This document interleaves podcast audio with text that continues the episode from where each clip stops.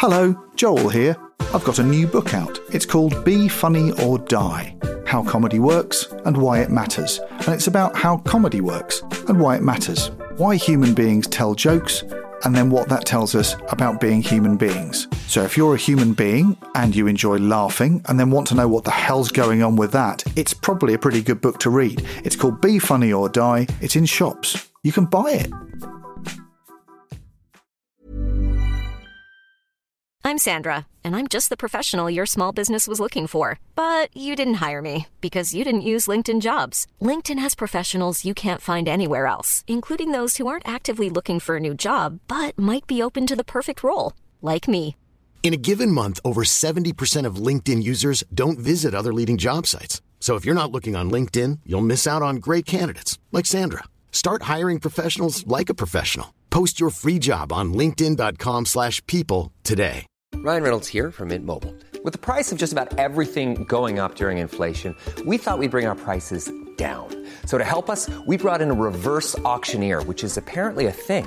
Mint Mobile unlimited premium wireless. Ready to get 30, 30, bit to get 30, bit to get 20, 20, 20, bit to get 20, 20, bit to get 15, 15, 15, 15 just 15 bucks a month. So, Give it a try at mintmobile.com slash switch.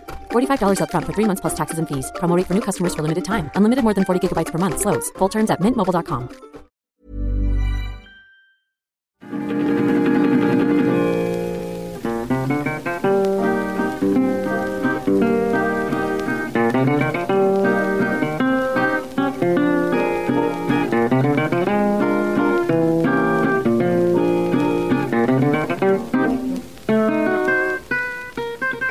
Hello and welcome to Rule of Three, a podcast about comedy.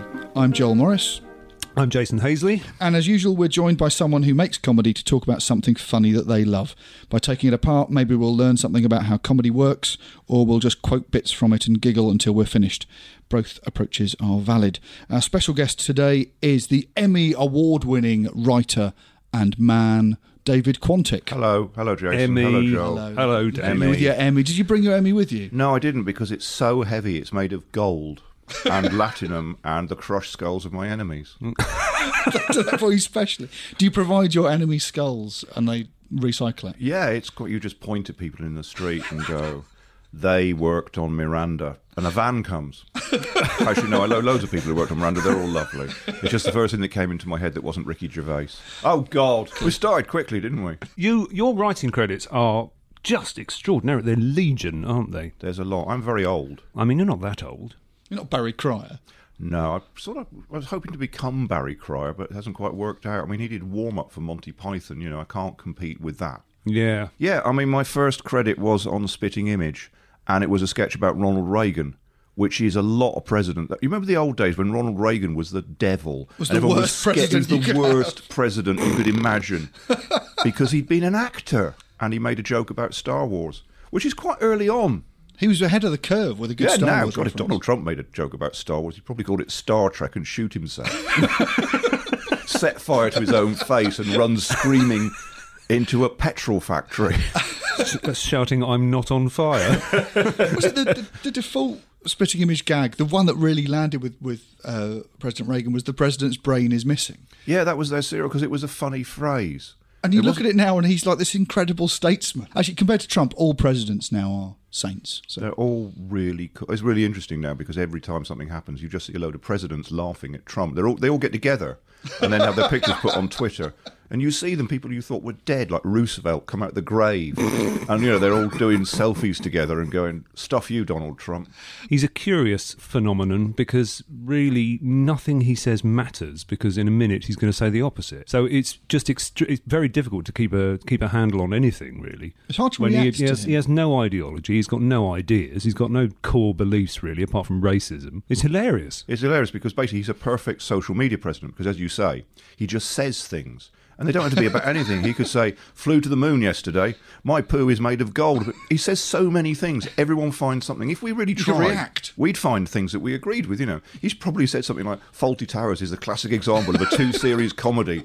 Cancelled it just the right time, guys. Not even a Christmas special. Cemetery Junction wasn't bad, but too much Ricky. All this stuff, you know. But So, David Quanti, thank you for bringing Donald Trump onto uh, not Rule at all. I Three. thought, I'd be, I thought I'd be topical. I did some research. Yeah. Um, what have you brought onto Rule of Three for us to have a guddle through? I've brought probably one of the best films ever made, and the film that I used to tell everyone was my favourite film when I'd only seen about four films. but it's still in my top whatever, five. And it is the 1981 Terry Gilliam film Time Bandits. Yeah. Brilliant. Can we have the voice going? Time Bandits. Or a little fact voice. One of those, yeah. We'll get we'll get someone. Who should we get in? We'll get Gina McKee. Gina Little- McKee, little bit of voiceover with some facts about. It'll pop up like the facts on uh, the chart show. You've written for Gina McKee, haven't you? Did you write any of that brass eye sequence that she was in about the um, gay people on in joining the navy? She's in the pilot, yeah, and she does a, a brilliant skipping walk. Yes. It's just one of those great moments. Yeah, me and Jane Bussmann worked on. Did we? I think we worked on the pilot, but it's one of those things where we're sort of like the people who came in after and did some polishing. We seem to work. Oh, that's an actual script phrase, isn't it? I didn't mean that. Um, we didn't write that. I should have just said no. We didn't. No, we didn't. Can you That do was a that? more interesting but Can you do isn't that writers thing that we do a lot, which is you don't reply when people say, "Did you write something on a big team written show?" Well, what I found And you now- know that means you didn't, but they listen to it as if you did. Is that your joke? Mm. I've discovered now what you do in a quick Q and A situation is you go, "What was interesting about Brass Eye?" What- well, I became sort of bitter and obsessed with credits. What's that phrase? A credit Hoover. I became one of those just because I was working on, on certain shows like the Day Today because there were so many people. The credits are quite awry. The money was fine, mm. but so I'd get I'd get credited with Steven Wells on episodes of the Day Today that I didn't have anything on, and for a moment I had a panic attack with the thick of it when the the brilliant Star Wars analogy that I wrote, my greatest moment, and I panicked and thought I didn't get a writing credit on that episode. So I went mad and posted it everywhere, and presumably made loads of people hate me for suggesting that I'd written the thick of it single handed. Well, yeah, I mean, the two things that writers want are money and credits. Yeah. Ideally, loads of both, but credits are more important in the end because you spend money, but you never spend credits. Very nicely put. Um, the very first thing we ever did was Russ Abbott's 1990 BBC One series, and we went to see the the quickie that they bought from for us for 15 quid or something being filmed. And we were sitting in the gallery, and at the end of the record, Russ came up to the gallery to get a clear from the director, and he said, "Right, I'll just go out and say goodbye to the audience and thank everybody." And Barry Cryer pressed a note into his hand, and Russ went out there and said thank yous, and I said, "Barry, what was written on the note?" And he showed it to me afterwards, and it said, "Mention the fucking writers." it's that thing that comes from the the pre Associated London Script days, uh, before sort of Spike Milligan and Johnny Speight and Galton and Simpson became like superstar writers. Was the idea that stars wrote all their own material, and the way you'd sell a joke was you'd go around the back of the Walthamstow Alhambra and meet uh, Max Miller coming out and press a joke into his hand, and he'd give you a shilling and never mention it again. Sort of where Bob Monkhouse and people came from, and that when when Spike Milligan became a star and Johnny Speight became a star and Eric Sykes became a star, there was the idea of the the comedy writer, and you forget that before then there was no such thing as a comedy writer. They were just funny people, performers. Oh, yeah, they were the same as songwriters. and It was the whole variety thing. There was no real difference between somebody knocking out a tune. I remember I used to live with a bloke called Dave, and I said, I've got a, ske- a sketch um, taken by Spitting Image. He said, You got the Danny Boone letter. And, you know, Billy Lawyer, the Danny Boone letter. But no, my first experience of seeing a sketch performed was a totally forgotten show called Comedy Wavelength on Channel 4. And it was filmed at the Town and Country Club for some reason in Kentish Town with a huge audience. wow. I know, it was a terrible mistake. And the first sketch I'd written, it was a hilarious sort of mistaken punchline one where somebody was talking about it sounded like they were talking about the dangers of being a policeman, but the punchline was that they were a fireman. It was a terrible sketch. And all I remember is that two seconds before the punchline, somebody shouted out, He's a fireman.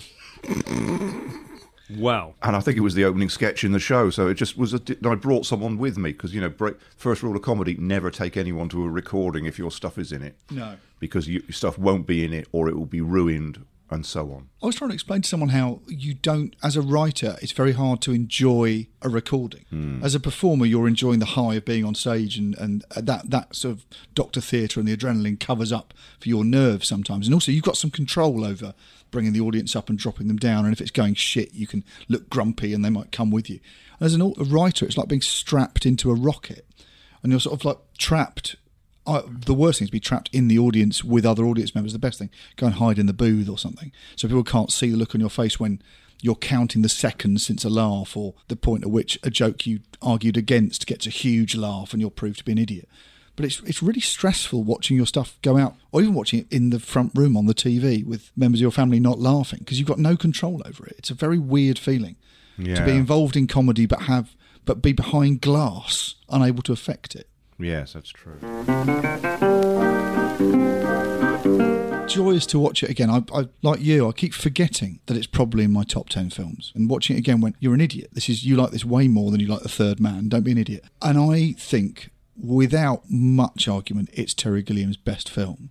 And the secret thing I want to say in this podcast is it's better than Brazil. It is much better than Brazil because Brazil has things wrong with it, and Time Bandits is just great. Yeah, I mean, I was seriously disappointed by Brazil because I'm just like, Brazil is sort of the humorous kind of weak. The thrilling moment of having Robert De Niro in it is like, oh, it's Robert De Niro. He's not doing anything interesting. the satire is really heavy handed in Brazil. Oh, rich people have plastic surgery. Oh, the one thing that Brazil gives the world, it gives us two things actually. It gives us the first Michael Palin is a cunt performance, Which is which he's based a lot of his career on, on just being a total shit and is a genius idea. Mm. And the second thing it gives is it invents that kind of 1984 world of steampunk telephone, of telephone emails and Yeah. Yeah. standard trunk dialing. Um, yeah, so the set design is beyond belief, but it's a mess. It's an it's really rated. film. It's rated by critics. It literally, I always think Brazil, which I, a film I quite like, is the definition of a critically acclaimed film.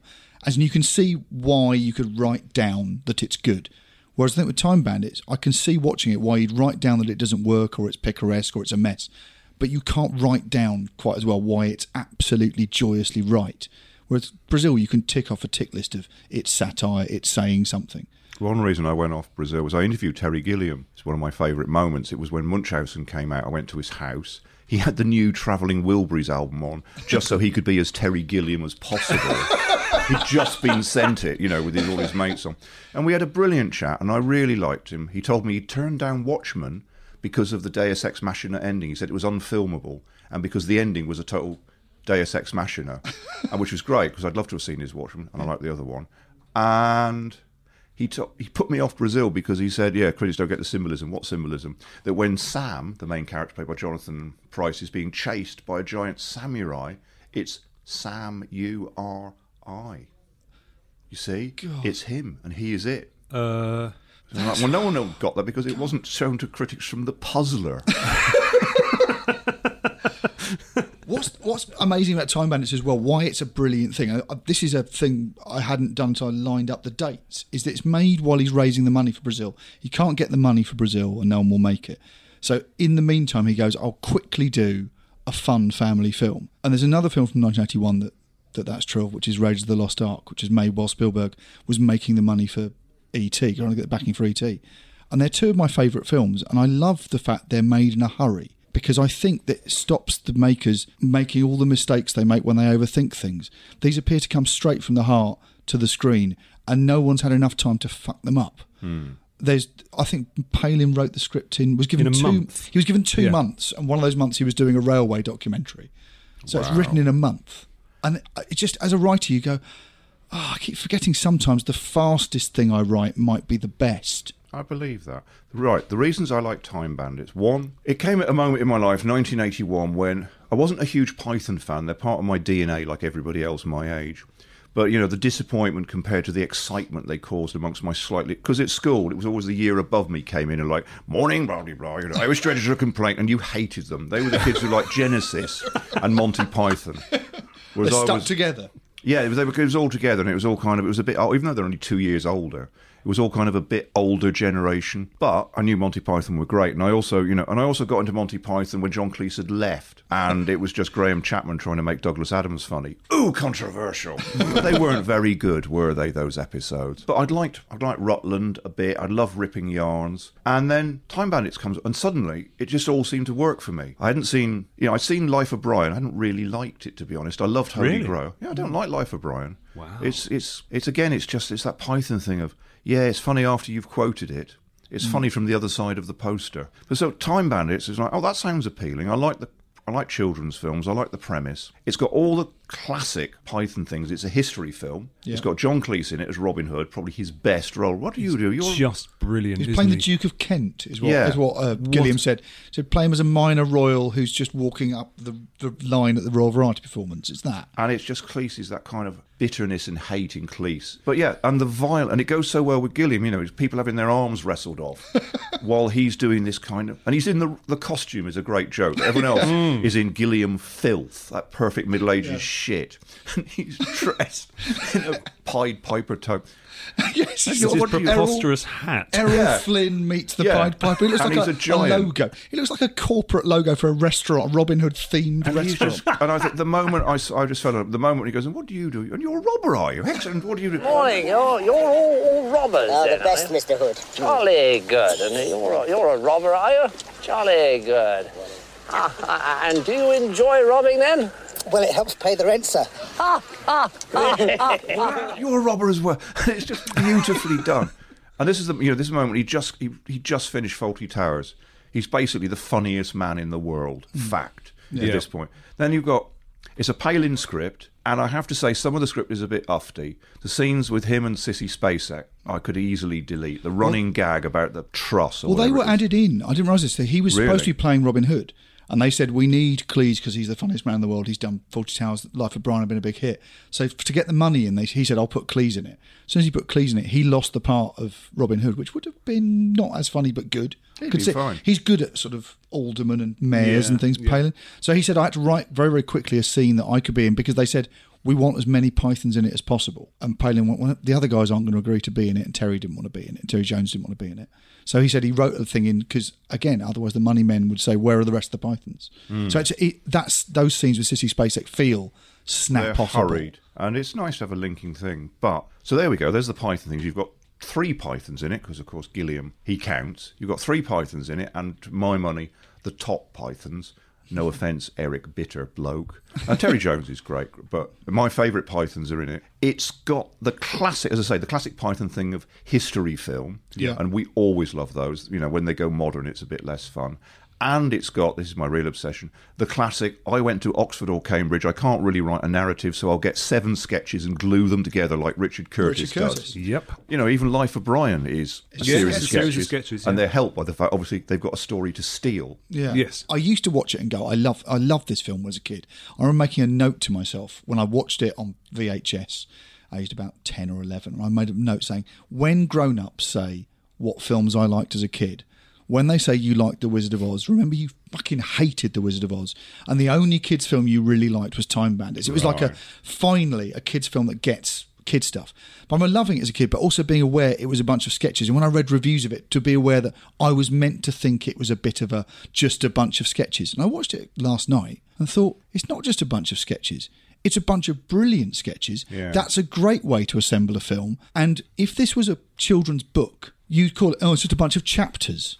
That's not a criticism you can level at children because Alice in Wonderland is a bunch of chapters. It's a classic children's structure to do a chapter about Robin Hood and then a chapter about it. It's a fine It structure. totally works, and it's got the increase. It's got the framing device of the parents. It's got the increasing jeopardy. It's got the descent into darkness. Yep. It's structured really well. There's a And- bit where they're jumping from hole to hole, like a kid tells a story, and then, and then, and then.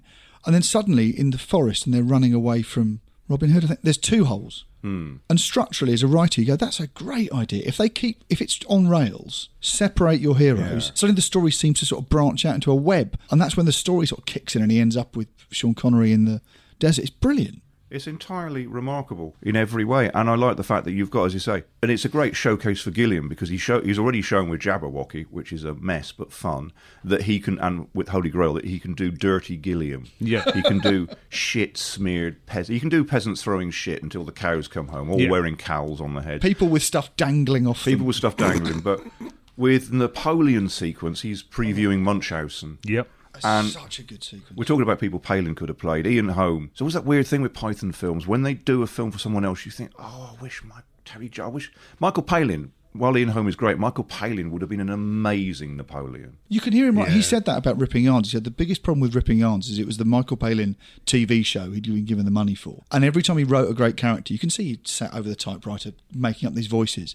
He said, I wasn't allowed to play those side characters. I had to be the, the good looking lead. And in all Palin script, Palin hasn't written enough script. There's three films he's written. He hasn't written enough, and when he writes, he writes in his voice for his characters. And you're right. You wish they were all Michael Palin. I mean, it's a problem. It's an interesting. It's a Python problem, apart from the, you know, the lack of women right on, but also the fact that they played everything. I mean, I interviewed Victoria Wood once, and you know, I said, "Why do you use the same people?" And she basically said, "You get good actors, you hang on to them." Yeah, yeah. And you know, that's why she had a stable of actors because she wasn't mad. People who can do it. People who can do it. People who got who could hear her voice. And with Python, particularly with old theatricals, there's I think in Palin's diaries there's a bit he's doing Jabberwocky and Max Wall is just in another world, not a nice man. You know, Milligan was great. Because obviously Milligan's going to like Python because they're his children. Hmm. And you know they worship the ground he walks on. But so in Time Bandits, you've got Ian Holm, who's not bad, and it's one of the great scenes. The the classic Python thing of taking one irrelevant aspect of someone's personality Yeah. that Yeah. they are short and spinning it into a massive "You're crowding me, move away." You on one Sig- side, him on the other. It's like being at the bottom of a bloody well. it's a great line. Alexander's a great little man. All these lines. You are the best thing to happen to- to me since this whole campaign. You know, I come uh, to conquer Italy because I thought they were all small. You know, I hear there was really tiny guys. Sir, I really think there are more important things. Shut up! Don't you dare to tell me my business. And the genius plot idea that why would Napoleon want to be friends with some dwarves? because they're short. I'll have some new generals for a bit. yeah, it's great. I'm going to for a bit. I hadn't even noticed what not, not forever. That would be ridiculous. We'd lose the war, but maybe for a day. But they're, they're all wearing the, the generals are then thrown outside the castle and they're all wearing their pants. And I thought, I, I, for a minute, I thought, oh, are the time bandits wearing little generals' costumes? And then as they walk out, you realise they're not. They're wearing big generals' Yeah. costumes, and the hands are dragging on the ground.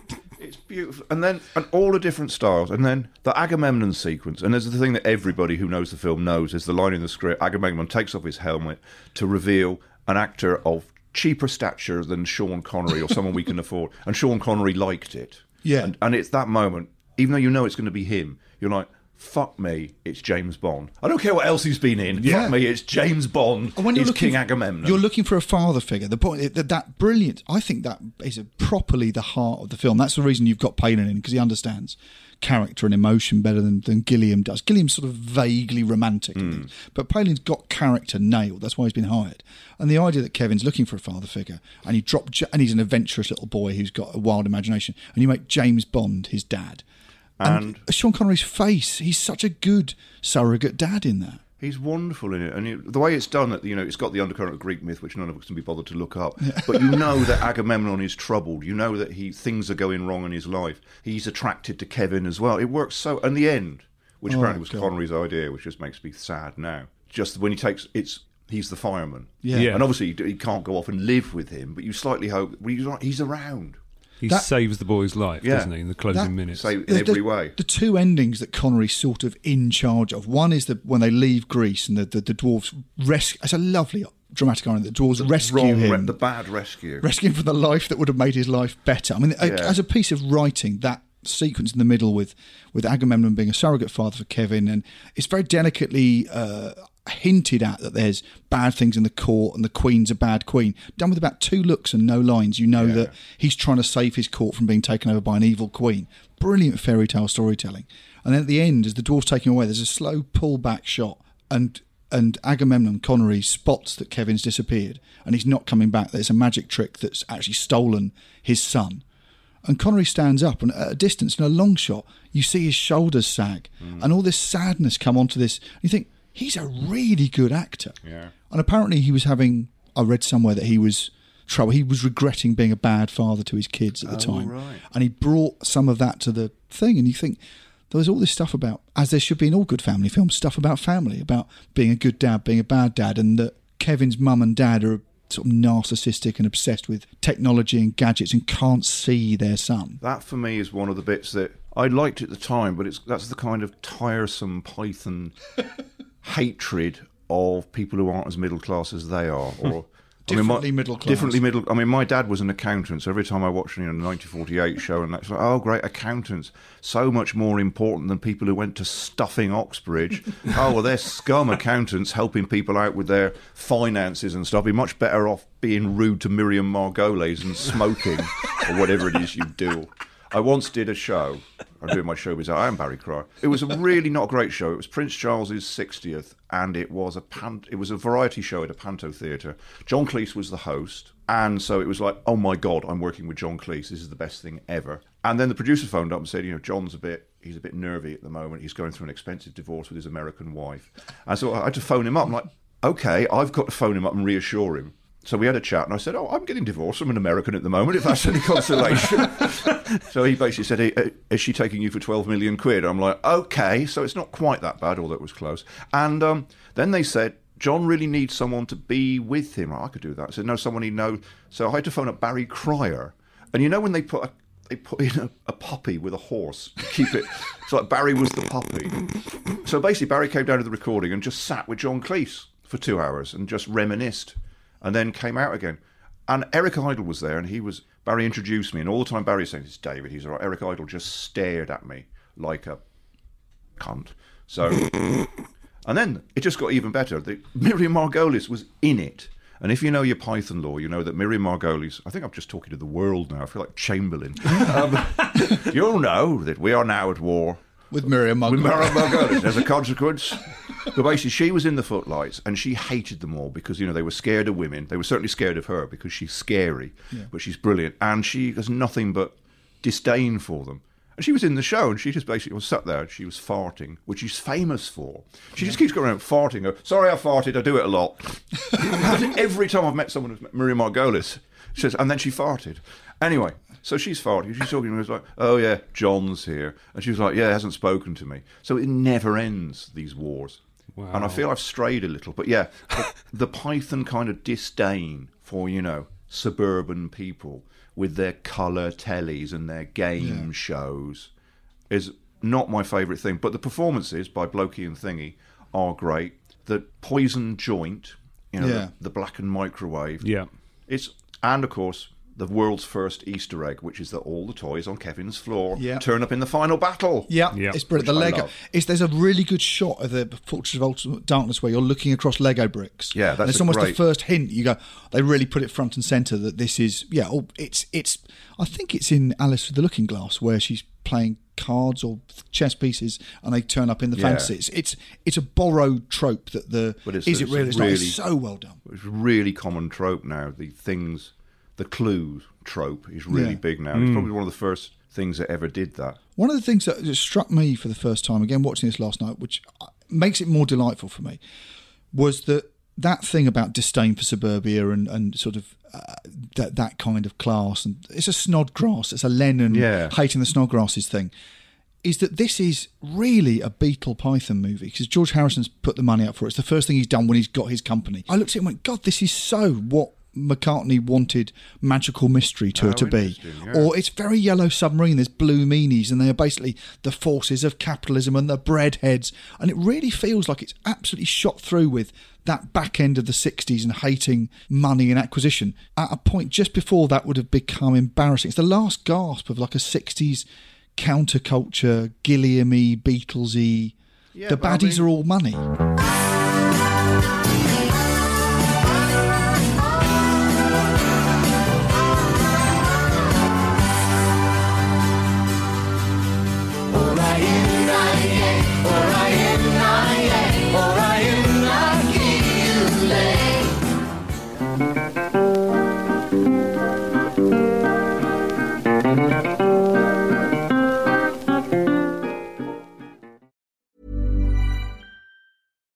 One size fits all seemed like a good idea for clothes Nice dress. Uh, it's a it's a t-shirt.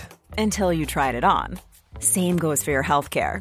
That's why United Healthcare offers a variety of flexible, budget friendly coverage for medical, vision, dental, and more. So, whether you're between jobs, coming off a parent's plan, or even missed open enrollment, you can find the plan that fits you best. Find out more about United Healthcare coverage at uh1.com. That's uh1.com.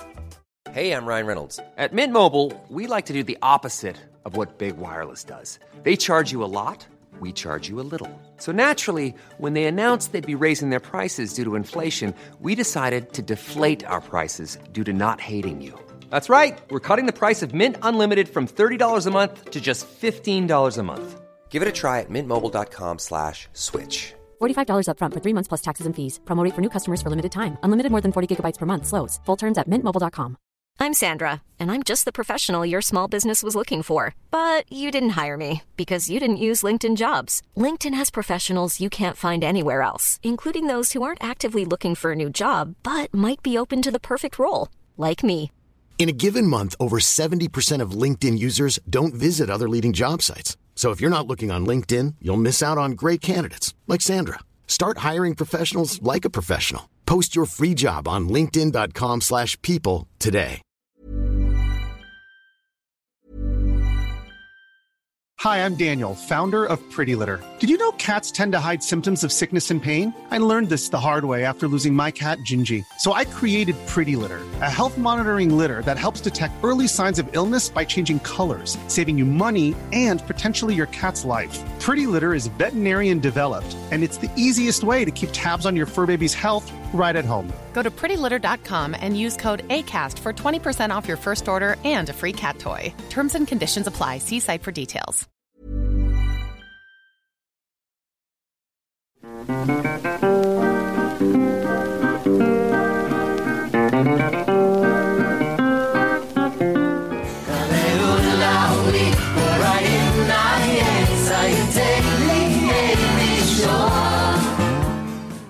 You're also right that it's all it is about money, but also it is that thing you mentioned, Alice. It is that thing of just children's ro- the romance of the imagination, which is, is Mm. Disney in the 80s and 90s. It's like you'd rather be a kid with his silly head in a silly book. Yeah, it's than- Matilda, it's Roald Dahl. It's, It's and it's fantastic.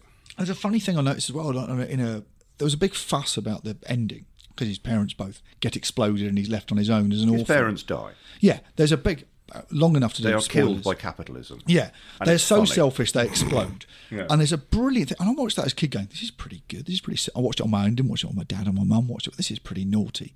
And there's a shock that you that people complain said you can't do that in a kids film. I think you do it at the beginning of most kids films. You kill the parents in the Mm. first act of all Roald Dahls. They're always orphans. But the great thing about this is you learn why it's good that a kid's on his own. Because the whole film is about how his parents aren't looking after him. And at the end of it, you go, oh, it'd be terrible if he's not looked after by those people who weren't there anyway. It's a very subversive end to a kid's film in that it tells you the truth of all fairy stories, which is that the parents won't save you. Mom! Dad! It's evil! Don't touch it!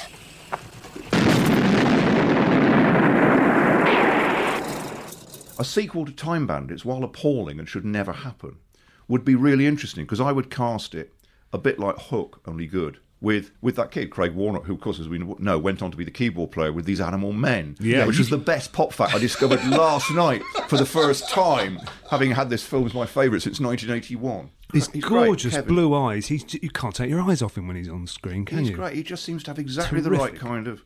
I'm. There's nothing weird about my life. Yeah, yeah, There was to be a sequel, Oh. right? Terry Gilliam wanted to make a sequel to Time Bandits, but because in fairly short order David Rappaport and Jack Purvis both died, he abandoned the idea. Oh, that's right. Yeah. I mean, I would do it. Basically, he'd be older. Yeah. He'd be the classic way of doing it is that he'd be a bit down and out. You know, his life had gone horribly wrong. Yeah. And then he discovers that world again. Um, Warnock reminded me, uh, it's very striking, just a, a straightforward visual. At the, at the front of the film, he's a kid in a dressing gown being sent through space and time. And I went, it's hitchhikers. It's very It's little Dent. hitchhikers, isn't it? Little I'm sure that's at the back of their mind. It's- I don't it's- think it's a well, reference. well, well, Terry uh, Terry Jones, I think, or was it Terry Gilliam, was talking to um, Douglas Adams about making a film of hitchhikers at the time. I think it was Terry Jones, But so it it's was got- obviously in the air. It's somewhere. got these nods to other uh, bits of British culture, which again makes it lovely. It's, it's a lovely mash, mishmash of things visually and things. Everyone's grabbing for whatever's to hand because they've got 10 minutes to make it. It's quick, assemble all your favourite Oh, ideas. have- oh God, sorry, because we've. I mean, it's worth doing this. We haven't missed. We haven't mentioned the greatest sequence of all time, which is Peter Vaughan. Oh. Peter fucking Vaughan from Oh. Game of Thrones and Porridge. Peter Vaughan, one of the all-time great, underrated but great comic actor, as an ogre with Katherine Helmond from Soap and Brazil, and having someone from Soap in it and someone from Porridge would be the equivalent of having someone from Soap and Porridge in something now. Absolutely brilliant comic genius. Yeah. It's a great sequence. That's And also then- it's, it's a sketch as well. The thing that oh god, whenever you watch sketch movies, you watch Bedazzled, which is a sketch hmm. movie that I I like watch a that lot. sometimes. But the sketches are too long, And in this, I kept being stunned watching again that all the sketches get in and get out really fast. There's lots of them, but you're you get into Napoleon and you're into them being his generals within a couple of minutes, and you're into the ogre, and you know he's got a bad back, and they're playing the sketches at faster than TV sketch pace. They're really good. It's it's lean, but the thing is, it's also it's nearly two hours long. The film, isn't it? So Lots the, of stuff. The, the, the I'd never speed at which it no exactly. I, I didn't notice that either. But I then looked at it at the end and went one hour fifty six. Right, wow, You packed that went by in. quickly. But when you get a sketch like you go, it's an ogre with a bad back, and the trick is they're going to cure his bad back and throw him into the sea. And it does that about that fast. But it has the brilliant thing, which is Great Palin, which is undercut by the fact that his wife is not an idiot. His Yeah. wife, who finds him really sexy, wants to eat the dwarves because she knows what's going on. Yeah, yeah. So, so there's jeopardy. So it's not just oh, wouldn't it be quite funny if we did this. I mean, eat all of them. Every little bit. That means the big pot and the large skewers. Uh, what shall I do, dear? Terrify them. But what about me back? Well, you don't have to jump around. Just shout horribly. And leer at them. You know, the way you used to. They play all the tricks you can do with it not just being a sequence of sketches. Mm. That all the sketches are motivated, and you're worried for them when they're properly in danger. He's a proper scary baddie, David Warner. David Warner is just. I mean, I'm reversing my. One of the Pythons couldn't have done that. No. It's a classic Python speech. Show me standard trunk dialing. Was it Paris? God isn't interested in technology.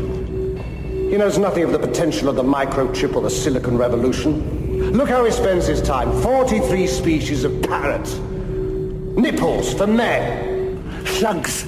Slugs! He created slugs. They can't hear, they can't speak, they can't operate machinery. If I were creating a world, I wouldn't mess about with butterflies and daffodils. I would have started with lasers. Eight o'clock, day one.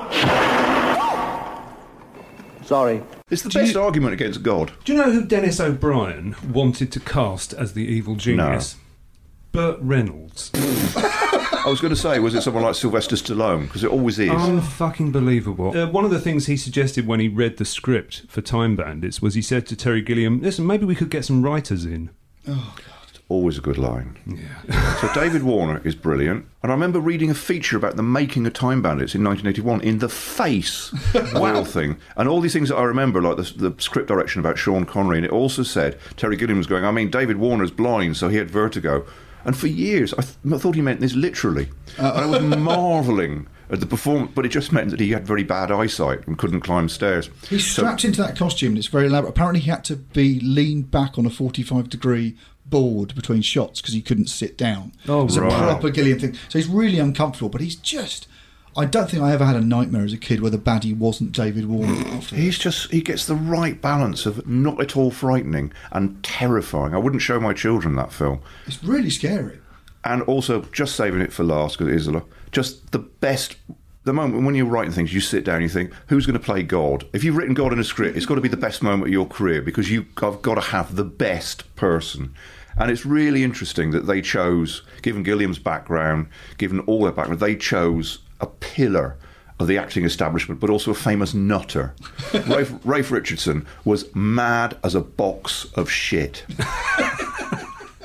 He was fucking. There's a brilliant Kenneth Tynan interview with him, him and Gielgud. It's just they're rambling around, talking bollocks, taking the piss. They're like two acid heads disguised as actors. The casting of him is just the bits I could always quote from that film. You know, I'm the supreme being. You know, I'm not entirely stupid. Do you really think I didn't know? Sir? I had to have some way of testing my handiwork. I think it turned out rather well. Don't you? Hmm?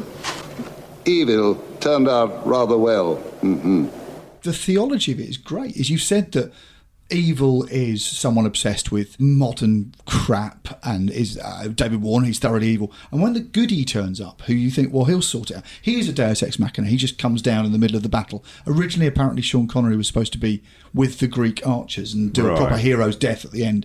And instead of that, they kill Fidget, they kill Kenny Baker and there's a lot of quick rewriting in that last scene. And they bring down a Deus Ex Machina. God appears, sorts it all out. And he's a prick all of this film is about your parents aren't going to help you. When mum and dad turn up, they're going to be as bad as you. The little people, the, the children and the dwarves, and the they're the junior members of creation, the dwarves, and they're as good a bunch of people as anyone. It's a very subversive thing for a children's film to tell you that it's all Wizard of Oz. The, you don't trust the wizard. See, I mean, I've never watched, not being controversial, I've never watched it as a children's film. Probably because I wasn't a child when I watched it. You might as well say, why do we have to have evil? Oh, we wouldn't dream of asking a question like that, sir. Yes, why do we have to have evil? Ah, I think it's something to do with free will. The moment when Kevin says, "So what? What why did you create evil?" and all the dwarves are like, "Shut up." and it's great because they're just like you know the part of the state, and God is just you know he's like, well, you know, fr- I don't know, free will, all that sort. Cleese could have played it, but he would have played it far too much like one of his headmasters. Was Yeah. this Hmm. is Had Palin said it's based on his headmaster, the script, and it's supposed to be like an ineffectual but sort of well-meaning, vague teacher. And there's, there's loads. But Palin's- Richardson makes him scary. Yeah. Yeah. You, don't want um, that man in charge. Do you know Forty Years On, the Alan Bennett play? No. It's where you really worth it. It's the best thing he ever did. It's got these great again sketches, headmasters' speeches at the start.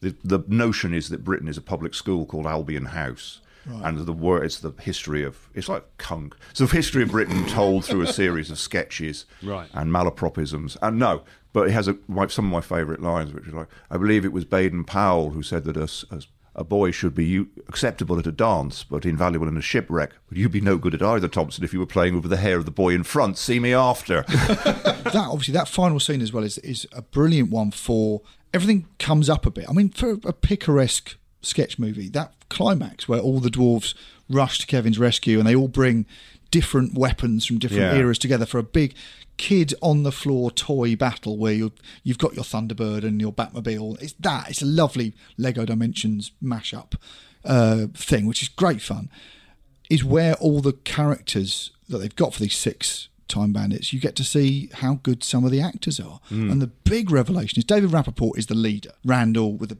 flying helmet on, probably regarded as the best actor of his generation of limited stature. Mm. And he is absolutely thrashing this. He's a star, but he's thrashing this film by Jack Purvis as Wally, whose best mate, Fidget, Kenny Baker, R2D2, gets killed at the end. Yeah, it's the sacrifice. brilliant. And Gilliam said, I wanted to kill his double act partner because they were a double act, Kenny Baker and Jack Purvis on the stage. Killed his double act partner. Yeah, they're and called the mini tones or something, weren't they? I think. God, Jack Purvis's face, the acting, he is such a good actor. Yeah. And you, it's just, well, Gilliam said that never before had dwarves been allowed to not have Womble costumes on so you can see their faces. Yeah. And he wanted, he only cast them because he wanted someone who'd be in the frame the same height as a Yeah. child. So it's just a director's decision. But because he hasn't noticed that they're all supposed to just be circus turns, he lets them all act. Jack Purvis doesn't have a Wikipedia entry, which is a fucking disgrace. he is so so someone needs to do that. Someone needs to get round to that What's because he's also great is that these are, you know, they're men, obviously, but they're men of a certain age. They've been through the fucking mill. Yeah. Yeah. You know, They've got because they- good faces. They've got war torn faces. Yeah. Yeah. They're not kids. He's got a bunch of grown ups who are his height, which is, again, it's a subversive thing to tell a kid that there are grown ups who are also small and also people overlook and don't listen to properly. It gives him these equal gang. There's a brilliant thing. I don't know who came up with this. Someone got this right, and they said that the thing no one ever mentions in Time Bandits is there are six dwarves and there were six pythons, and you can fit them over the top of them. Yeah, it's in um, one of the books. Randall it's, is it's Robert. Hewison, actually. Ro- and Robert Oh. Hewison is one of Michael Palin's oldest friends, so I would suggest that this theory has some good credence. We'll to do it. Okay, it's Randall, which is David Rappaport, is Cleese. Fidget, the nice one, Kenny Baker, who's nice to, to Kevin and is very, very soft and silly, is Palin. Wally, who's the passionate one who, who's upset that Fidget dies, is Terry Jones, and he's constantly arguing with Randall, the Cleese one. And then you've got uh, Strutter is Eric Idle, Vermin, the disgusting one, is, is Gilliam, and Og, who doesn't say anything and turns into a pig, is Graham Chapman. Is that what happened? Yeah, it's just oh god. But once you work that out and you see that that fight that goes all the way through between who's the leader between Yeah. Jones and the, uh, Jones and the Cleese character, and it, it comes to a head in that brilliant written in a hurry scene on the beach where they smash the invisible barrier, which has got that great line. Oh, so that's what an invisible barrier looks like. great line. And they're on there because it was to cover a fudge. They couldn't get two scenes to work together. So they put them, uh, great, again, a writer's solution. They said, we can't get them from A to B. And Palin or Gilliam suggested the writer's solution of, well, what if they're already there? So they're Lovely. already there and they can't see it. They, but they have a fight on the beach and it was written because they've been working for a while to be based on the fact that they were all getting pissed off with David Rappaport That's being the leader, and it's a pure they're pissed off with Cleese lording it over them.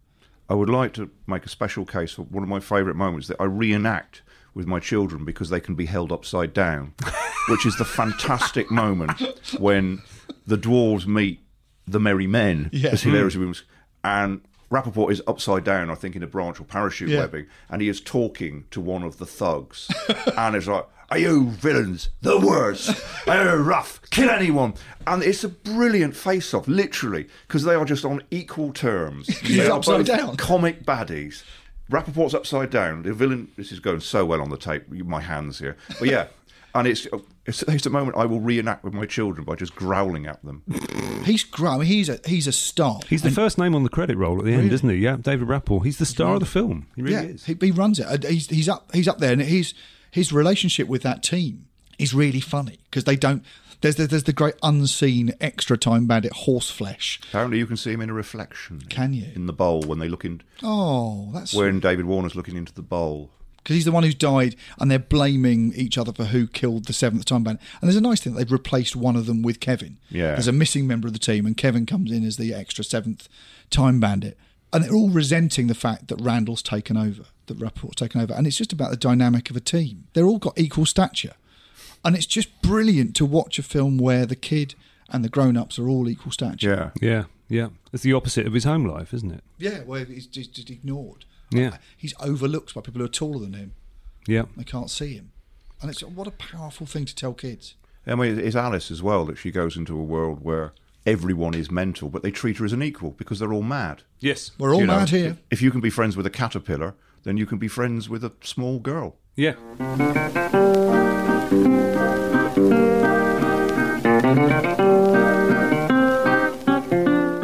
When you start writing stuff, the joke that you always, the gag structure that you always use, which is shit, because it's not based on anything but camera movement, is pull back to reveal. Yeah. And this has got the only ever good, what could possibly go wrong, pull back to reveal. They're on the Titanic. Yeah. Yeah. The only time that joke It's has done ever really worked. well, isn't it? And yeah, they're all sat around luxury. It is like literally, man walks past holding a life, and it's a life belt. So it's, It's a even reveal. better. Yeah. yeah. I was going to say this because one of the reasons I think this film works is its speed. Things in it happen fast. It was written fast, made fast. Yeah. No one's had enough time to, to fuck it up. The best demonstration, because Gilliam's someone who from this point on becomes famous for things being hard to make. Yeah. Everything he does, there's a battle. He's fighting. He's fighting. And Harrison said of him, he said, "You're like Lennon. You're stubborn." And Gilliam took it as a huge compliment. I'm assuming it was an insult, saying that Yeah. you're not. You're i- immovable. And this film feels easy and light because everyone's moving fast. And I think as a as an if you're talking about it as an example of writing a funny film, its lightness I think comes from them doing it in a hurry. Well, it's. I mean, because Gilliam's background was, of course, Python and the early Python films. He is one of those people, like it or not, that he's better with strictures. Yeah. That he Yeah. made Jabberwocky and Brian and all those films, well, not Brian, but all the others on a low budget, and they look amazing. He's a big, influential director. And Apparently, then- Boorman's Excalibur, he showed them Holy Grail and said, "Make That- it look like that." And the, the rag when they think it's Raglan Castle they used for Napoleon's siege. I've never seen a Napoleonic siege look that good, and he must have done it. It's just some fires in windows. He must have done it for a pound. Yeah. But when you get to, I mean, when you get to things like Munchausen, it's gorgeous, but it's an empty corset. Yeah. You know, it's just, and there's no reason. It's overthought, and it, uh, he's a he's an animator, so he's used to having control at tiny d- levels of detail and doing things slowly. Yeah. But I think what's amazingly exciting is how good he is at speed and how good the script is that Palin's written with a gun to his head at enormous speed. Yeah, well, the other film that, that Gilliam does like that is The Fisher King, where he's basically Yeah. hired by the studio system. He's given a script that's been written by a very good writer, and they just say, go and shoot it, this is the budget. And he goes and does it, and he turns in a fucking terrific film. It's probably his other It's great great. film, I think. It's I really didn't know good. he'd not written it. No, that's Richard No, Le Richard Gravenez. Gravenez. Oh, I, take- I apologise. And um, yeah, I mean, let's have a And he gets of- to repeat the shot of the horse coming out of the wardrobe, which happens in The Fisher King, doesn't it? which is uh, fantastic. And let's also not forget Twelve Monkeys, which isn't a brilliant. It is almost a brilliant film. Mm. Yeah. but it's it looks great. It's basically post-apocalyptic time bandits. Yeah. whatever I, that I means. Find, I find Gilliam is someone I absolutely love. I think he's great. He's a force for good. I met him once and he was just completely charming, lovely bloke, really enthusiastic. He's great. I love his films. But sometimes I find them heavy going to watch. I go, shall I watch that again? I go, it'll be beautiful, but I'll feel every day of the battle you had to make this. Yeah. And Time Bandits I've seen about a billion times because I find it easy to watch because it's just light. And also, it's one of those things. It's like the Ruttles. The Ruttles were the better than the Beatles in one. Di- they are in one dimension. The Ruttles are everything you like about the Beatles without the shit. Time Bandits is the best Monty Python film. Fact.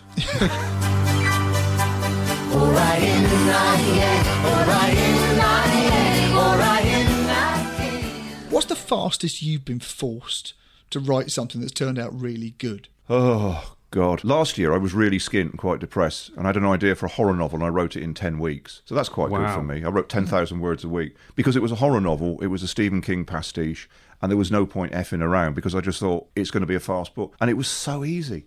Because I had a Really? beginning and a middle and an end. I knew exactly what was going to happen to everybody. And the trick with this as well, I'm sure you know this, is be someone. So I said, I'm tonight I'm going to be Richard Bachman, you know, the other Yeah. Stephen Yeah. King. I'm going to be Richard Bachman and write a Stephen King knockoff. And once you do that, you put all moral qualms aside. This is like this. Who cares? Richard Bachman wouldn't care. You get confidence. It is why the Beatles made Sergeant Pepper. Let's pretend Yeah. to be a psychedelic band. It's easier to be Sergeant Pepper than it is to be the Beatles. It's a great, I mean, it's a great writing tip. If you're writing something, don't be the character in it. You know, don't be David Brent. Be whoever would write The Office. Yeah. Yeah. If you think it's a, if you think it's a Garry Shandling show, be Garry Shandling writing The Office. Because you'll get it wrong. It won't ever turn out to be a rip-off. You'll get because you're you. You're, and obviously because you're relaxed as well. You'll probably be more you than you would be if you were trying to be you. Yeah, You'll relax into your own habits and ticks. So the impression you do won't be unless you're a, a really adept pasticher. You'll get things wrong. Because ev- ev- everyone knows the Paul McCartney yesterday story, of the scrambled eggs one. Yeah. But the other story is the other reason he didn't want to show it to people. He said, I thought it sounded like the Ink Spots. And No, nobody in the world has ever said, Whoa, the Ink Spots have got a new single out. Yeah, Ba, ba, ba, boom. What you think it sounds like isn't what. Just don't tell anyone who you're pretending to be. Yeah, so many times it's like, oh god, when David Bowie brought out Tonight, which is not a great record, and just now sounds like a load of clattering '80s drums. He said, "Yeah, I'll be listening to a load of '40s R&B." It's like, and Yeah. then what did you do? What, what a drum machine?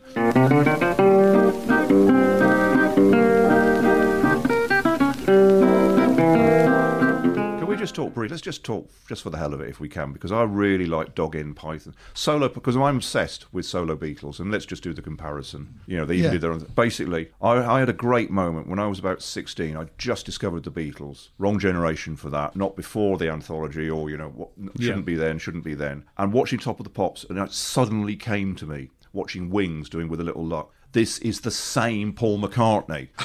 this is the same man who was in the. Be- They're not. The Beatles weren't a thing on a shelf in the old days. Yeah. They're still. They were alive. Yeah, that glorious thing of basically loving ripping yarns, which I love more than Python because it was more accessible. Fawlty Towers too. Yeah. Yeah. And Rutland Weekend, which was always a bit disappointing because it was like a low wattage Python, was much more like Python.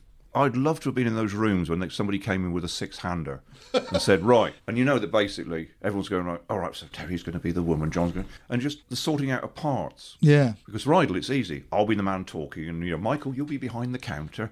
Will that be all, sir? Pound of sausages. Palin used to come in in a brown coat. That was his, his outfit.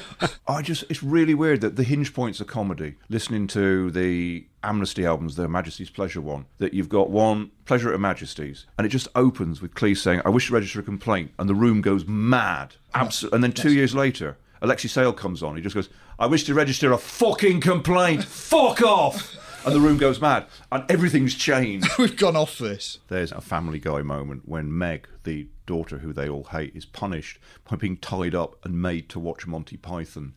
and she says something like, It's not even the good episodes from the compilations. and there was a moment when Nickelodeon showed them in the 90s, and I pretty much knew Python from the greatest moments. And you're watching it thinking, How many sketches with Graham Chapman as a general in a tutu can one person write?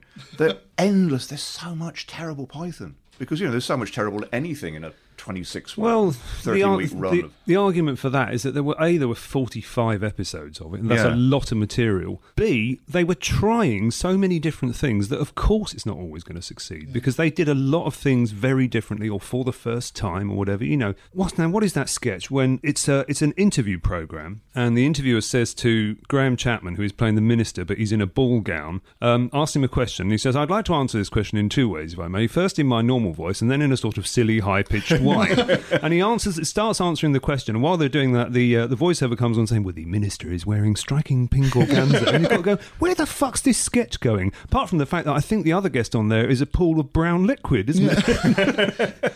so when you're trying that many things, Yeah. yeah, of course you're going to fail. I th- I, you, you said something really interesting earlier on, which you said that Python is very often best enjoyed on the other side of it. Is best enjoyed having seen it rather yeah, than seeing uh, it. It's the same thing I had with Spinal Tap.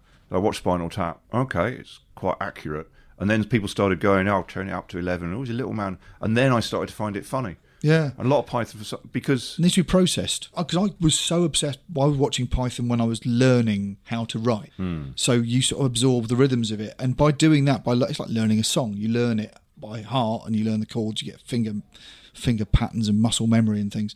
So now when I watch it, I find it very hard to watch it as a piece of comedy. I watch it as almost like revisiting an old school lesson or something. But I, I, Hmm. its familiarity is fifty percent of what I'm delighting in, and it's very odd to imagine. I think even watching it when I, when I first watched them, I'd watch each episode and go, "That was all right," and only watching it again would I start to spot the the resonances and the performances and the, the small stuff, and then the jokes oddly sort of bubbled up underneath that. I think it was repeated watching. I think and there's also people- the structure. I love that story. The you know when they're sitting down and watching Spike Milligan, and Jones phones up Palin and says he's fucking done it.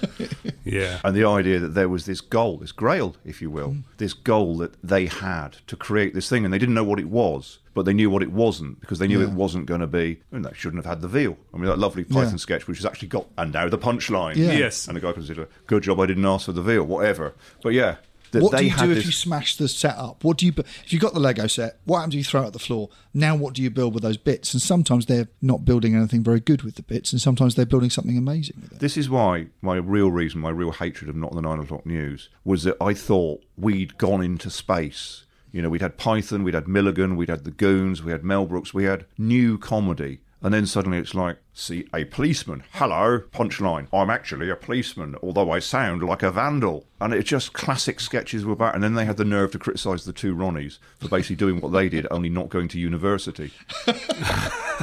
well, it is a crime. Well, it was a crime then. Is It was still a crime, yeah. Not going to university, is it still? Yeah. And that was because basically anyone could go to university in those days. You've got a million quid from the Labour government. You went to university and you had gay sex with women. Yeah. we all did it.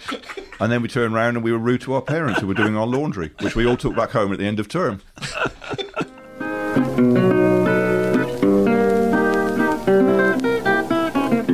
I'd like to mention the music for this uh, film because it's a very good score, and I'm surprised that Mike Moran didn't score any Python films actually, because he's done a great job here. It's a really zingy, lively, oxygenated score. Because it was supposed to be. Denis O'Brien said we'll get loads of Harrison songs into it and make it a musical. And Harrison and Gilliam It's had another to go one of his and- brilliant ideas. Harrison and Gilliam had to go sides and go. I don't want it to be. Uh, Gilliam says, I don't want it to be hi ho hi ho. I know what you're thinking. Oh, God, of so course, at the end, yeah. all you end up with is that lovely was it Dream Away, the Harrison Yeah. song at the end, which is that's a great song. There's the, he's snide about Gilliam in the lyrics. Yeah, yeah. Fed up with him, but yeah. I Uh, wondered what else Mike Moran had done, so I looked it up, and the answer is he wrote the theme tune to Taggart, and he co-wrote the Snot Rap. wow. Sid Snot thought he was funny, but it's like, which came first, him or Gizzard Puke? Because that is just lazy characters. They're the same Yeah, why- character. why were there? Why were there two? I think because he came up with Sid Snot and then he thought he'll have a punk. But he couldn't think of anything. Yeah. Because they are the same. It's like if you were making a movie, the Kenny if I was doing that Kenny Everett biopic, I'd be going, okay, I have one condition. That you merge Sid Snot and Gizzard Puke into one character. It can be a composite character in case they sue. they never did a scene together. I'm being quite serious about this, but they never did a, a dual camera scene together. Couldn't- Gizzard Puke, Sid Snot. What a waste of script that was. Team up, Titanic, another, another Barry Cry Team classic.